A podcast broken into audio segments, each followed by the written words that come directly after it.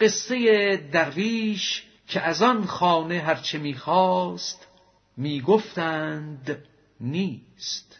سائلی آمد به سوی خانه‌ای، خشک نانه خواست یا ترنانه‌ای. گفت صاحب خانه نان اینجا کجاست؟ خیره‌ای کی این دکان نان باست؟ گفت باری اندکی پی هم بیاب. گفت آخر نیست دکان قصاب. گفت پاره آرد ده ای کت خدا. گفت پنداری که هست این آسیا. گفت باری آب ده از مکرعه. گفت آخر نیست جو یا مشرعه. هرچه او درخواست از نان و سبوس، چربکی می گفت و می کردش فسوس. آن گدا در رفت و دامن برکشید، اندران خانه به حسبت خواست. گفت هی هی. گفت تن زن ای دژم، تا در این ویرانه خود فارق کنم. چون در اینجا نیست وجه زیستن، بر چنین خانه بباید ریستن.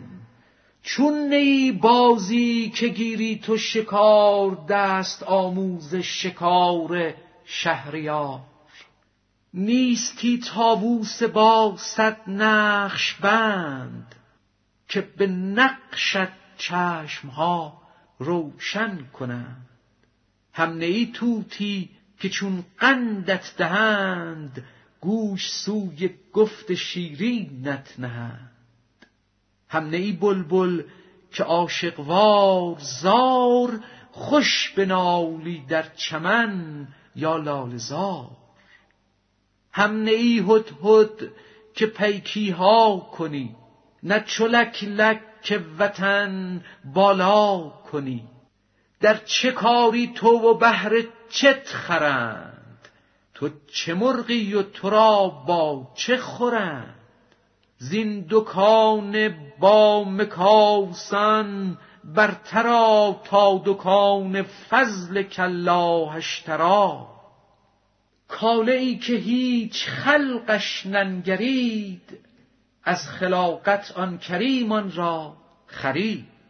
هیچ قلبی پیش او مردود نیست، زان که قصدش از خریدن سود نیست.